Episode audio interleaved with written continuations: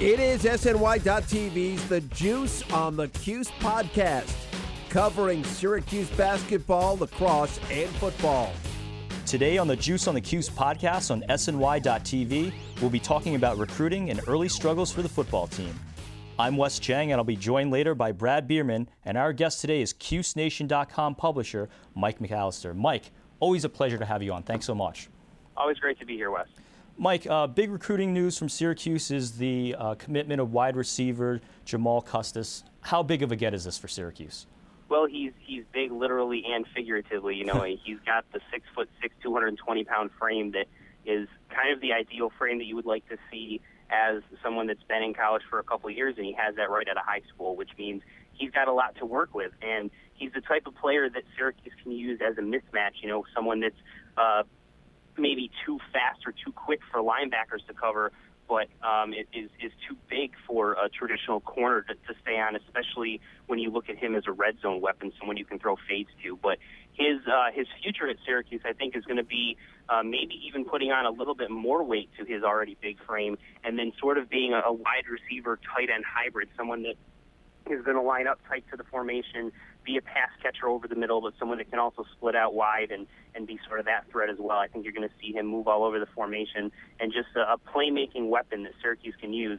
And as we've seen so far this year, they can use They as many need of those as they Yep. can get. Well, I guess it wasn't all good news for Syracuse over the weekend because it looks like they lost out yesterday on Qadree Ollison, choosing Pitt over Syracuse. Uh, how big of a loss is that for the Orange?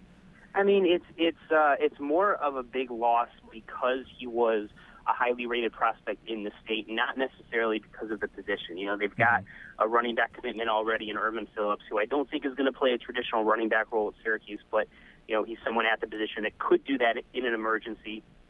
They're after a player from Florida named Ish Witter, who who you know is might be the highest running back on their board, even when Qadree Ollison was still out there.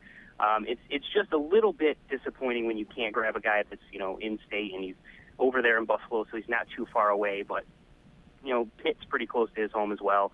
Um, Syracuse, you know, went after him pretty hard, and you know they attended his games and stayed in contact. He did come visit the campus over the summer. Um, so it's not it's not for a lack of effort, but at the same time, he was looking to go to a place where he thought he could play right away, and he looked at the Pitt depth chart and thought that he had a better chance to get on the field right away, knowing at Syracuse he's got Devante McFarlane and George Morris that are coming through the pipeline, would probably have to wait a year or two before he could get on the field. So I think that played a lot uh, a big part in his recruitment, but not something where Syracuse fans should panic over, but something that, that's definitely a little bit disappointing just because you know he was an in-state guy. Now, you just mentioned Ish Witter. There's a lot of other great Syracuse recruits out there that could really add to this class. What are some of the biggest targets, um, including Witter, that are remaining, and what are the chances that Syracuse actually lands them? The biggest fish out there is Thomas Holley, the four-star defensive tackle out of Lincoln High in Brooklyn, New York. Um, Isaiah Whitehead. Yeah, exactly. And and ironically, the, the two of them are, are, are friends and, and know each other and have talked about going to the same school um, a little bit. It, it's not really going to be a factor in either one's decision, but something they thought would end up being kind of cool. Syracuse a little bit involved with both of them, but more so with Holley since they since the basketball program got Kaleb Joseph. Um, there's been you know some rumblings about where Syracuse stands with Whitehead, but as far as Holley goes, you know, he was originally going to decide before his season started, and he did come up and visit Syracuse, and it opened up his eyes and, and made Syracuse a legitimate option in his mind. And he's got a really close relationship with Terrell Hunt. They're really good friends from growing up in New York City, and uh, having him up here definitely helps the Orange. Um, the, the, the key for him is going to be he's going to take his official visits after the season is over. He's concentrating on his senior year right now. Once the season is over, he's going to take some of his officials. He hasn't really announced where. I think Ohio State's going to be one that he takes, and I think they're going to be high up on his list. Penn State might be another one to be concerned with. But if Syracuse can get him on campus, the biggest thing for him is going to be having his mom with him on the official visits. He said when he came up and visited here that he wanted his mom to see the schools so that his mom could feel as comfortable with whatever school he wants to go to as he does. So that's going to be a huge factor. If they can win over mom on the official visit, then they would be in a really good position. Um, so he he's probably the biggest fish, both as far as rating wise and because he's in state. Um, a couple other guys are after Steve Ishmael, wide receiver out of Florida, is one of the highest guys on their board as well. Um, They've already got a few wide receivers, and one that we just mentioned, Jamal Custis, um, the four-star KJ Williams as well. But they're not done at that position. They really like Steve Ishmael, and they think he might be the best wide receiver of the bunch if they were to grab him and, and add him to the class. So he's a George McDonald guy, a guy that McDonald has built that relationship with over the last several years, including when he was with other schools so I, I think those are the two biggest names out there. You mentioned Ish Witter, and then along the offensive line, Aaron Roberts, who's going to come take his official visit um, when Syracuse plays Clemson. He'll be up during that weekend. Uh, Roberts is, is projects as a guard at the next level. Could play tackle, but most likely going to stay on the inside. Um, he's going to be up, like I said, when Syracuse plays Clemson for his official visit. Illinois was a little bit involved, but they've sort of uh, been backing off a little bit. So it looks like Syracuse is front and center, but Oklahoma has started sniffing around a little bit and is expressing some interest and said that they could offer him relatively soon. So if they do that, might throw a little bit of a wrinkle in there, but I think Syracuse should still be considered the favorites with Roberts. Mike, we'll get you out of here on this one. We're kind of in sort of year two of the Scott Shafer recruiting era now. He kind of caught the end of the Doug Marrone era, but do you see Syracuse getting in recruiting battles that they weren't even in before? Do you see them um, really moving up in the rankings, or is this kind of like a step back, just based on the early returns? Well, I, I think there's there's a little bit of both. I mean, there's a couple of guys that they thought they had, you know, with Deion Hallman, a cornerback from Florida, who ended up choosing Buckers. But um, I, I think you have to be pretty positive with the class so far. You know, they've got 13 commitments. Two of those are, are kids from the 2012 class in uh, Wayne Williams and Corey Cooper. Um, but so you take those away, they've got 11 commitments. Of those 11 commitments um, that are that are fresh high school kids from this year, eight of them are three stars. One of them is a four star. One of them is a two star, and then Ervin Philips is the only one that's that doesn't have any stars at the moment for, from from Scout. So you have to be pretty encouraged. It's it's the best start when you're looking at where they were originally ranked and what their stars on this earlier in the process um, are. It's it's the best that Syracuse has been in the last couple of years, and they have the potential to be somewhere, depending on how they finish out the class, somewhere in the 45 to 50 range. Which, considering the fact that Syracuse has started 0 and 2, and yet each of the the Sundays after a disappointing loss, Syracuse has added a commitment. The fact that the class is still sticking together and is still solid to Syracuse, and they love Syracuse and are still very positive about the future, I think tells you uh, that it, it's not time to panic both on the field and off it. I think the recruiting should be considered um, encouraging, but um, you, you sort of have to keep some perspective and in order to take the next step in recruiting, you got to start winning on the field. So it sort of goes hand in hand, but I think, you know, looking at things from a positive perspective, encouraged with the start, and they're targeting, you know, some talented kids at, at, at key positions, and, and they're landing uh, a bulk of the guys that, that they're really going after hard. So it's an encouraging start, and I think it's only going to get better as things go. Mike, great stuff as always. Uh, you can check out more of Mike's stuff on CuseNation.com on the Scout Network. Mike, thanks so much. We'll talk to you soon. All right, Wes, anytime. Okay, take care, Mike. Always great stuff from Mike Mithauser. Again, CuseNation.com. I'm now joined over the phone by my very good friend and editor in chief, Brad Bierman. Uh, Brad, tough loss to Northwestern. I think tough is really a kind of a charitable description of it. Uh, what was the biggest problem with Syracuse against Northwestern? Was it the offensive line? Was it Drew Allen? Was it the defensive secondary? You have your laundry list to pick from here. Yeah, certainly a laundry list, Wes. My biggest problem was it was seven nothing after 51 seconds. uh, Syracuse didn't look like they came to play football. Coach Shafer insisted they had, but when you fall behind that quickly and the team goes down in four plays, something's not right. Uh, certainly, the other uh, items you mentioned were, were trouble the secondary, uh, the quarterback situation. Uh, Drew Allen did not look comfortable at all uh, against Northwestern. And I, I think the coaching staff has to look at themselves as well. I realize this is just the second game for this staff, but I really question, you know, first road trip, a top 20 ranked team uh, from a BCS conference. I was just really looking at the preparation or maybe lack of preparation to have this team truly ready for this kind of game. Is it time for Terrell Hunt to get a couple snaps now? You know, we saw him in the fourth quarter against Northwestern. Drew Allen has now struggled mightily in against Northwestern, and he didn't play that well. We were both there for the Penn State game, and Penn State's defense kind of had their way with him for most of the game. Is it time to give Terrell Hunt a look? I, I certainly think so. The schedule uh, is cooperating because it's Wagner, an FCS team. So at the minimum, you've got to give both quarterbacks uh, action in this game coming up Saturday afternoon against Wagner, so you can see. And I will say this, you know, in Hunt's mop-up duty, uh, he looked impressive. I Yeah. realized there weren't all first teamers out there for Northwestern on defense, but he made things happen. He showed quickness.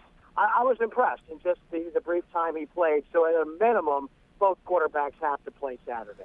And I think the, the, the case to be made for Hunt too is he he's a redshirt uh, sophomore, so he has two more years of eligibility left after this. And Allen's gone at the end of the year, one way or the other. So I think getting him comfortable in that and having your uh, have, having him be your starting quarterback heading into the future, I feel like it's good to get him that experience now.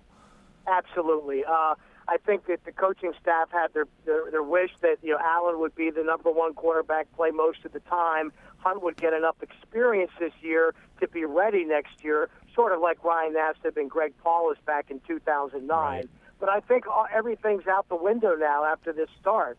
You, you play who's going to give you the best chance to win, and let's see what shakes out after Saturday's game.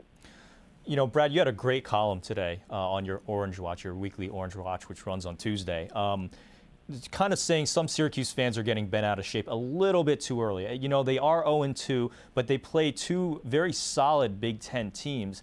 And it seems like people are kind of jumping ship a little bit too quickly. And can you just expand on that article? Because it seems like people need to take a step back and put things in perspective. Absolutely. Syracuse fans need to chill out. I mean, these were two Big Ten teams they opened with right off the bat. It, it just goes back to the scheduling as well. It doesn't make sense to me, Wes. It never has. NFL teams play four preseason games for a reason. Uh, I think you saw what happened to RG3 in Monday night's game for Washington against Philadelphia. He didn't play at all in preseason. He had no time to warm up, if you will, and it showed, especially in the first uh, two and a half, three quarters of that game. Same for the Syracuse team.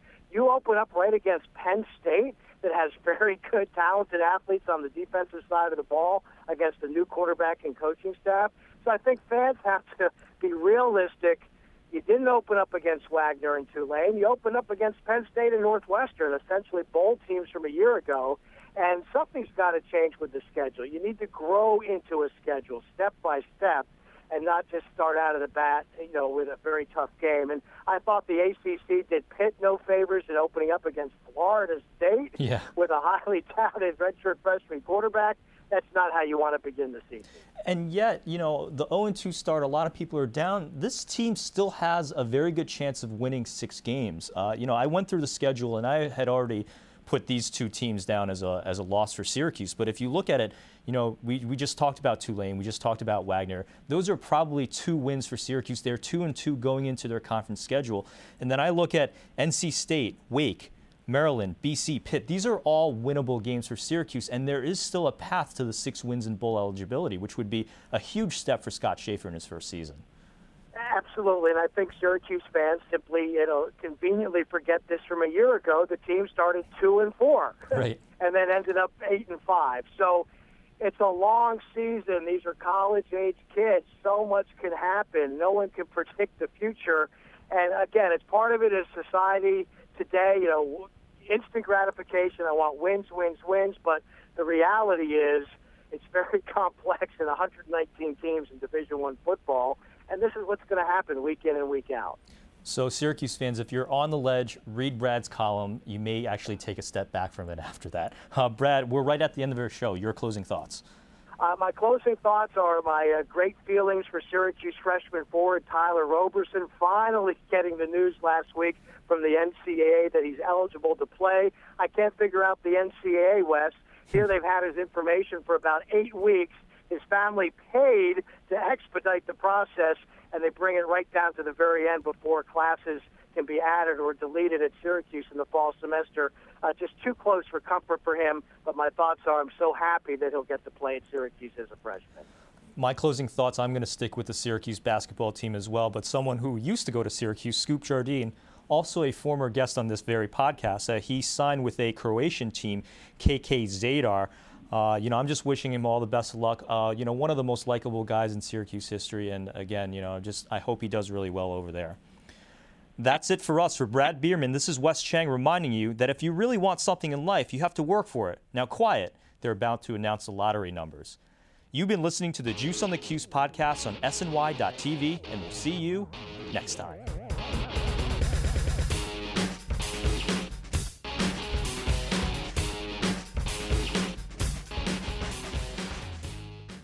Looking for a fun way to win 25 times your money this football and basketball season? Test your skills on prize picks, the most exciting way to play daily fantasy sports. Just select two or more players, pick more or less on their projection for a wide variety of stats, and place your entry. It's as easy as that. If you have the skills, you can turn $10 into $250 with just a few taps. Easy gameplay, quick withdrawals, and injury insurance on your picks are what make Prize Picks the number one daily fantasy sports app. Ready to test your skills? Join the Prize Picks community of more than 7 million players who have already signed up. Right now, Prize Picks will match your first deposit up to $100. Just visit prizepicks.com slash play100 and use code play100. That's code play100 at prizepicks.com slash play100 for a first deposit match up to $100. Prize Picks, daily fantasy sports made easy.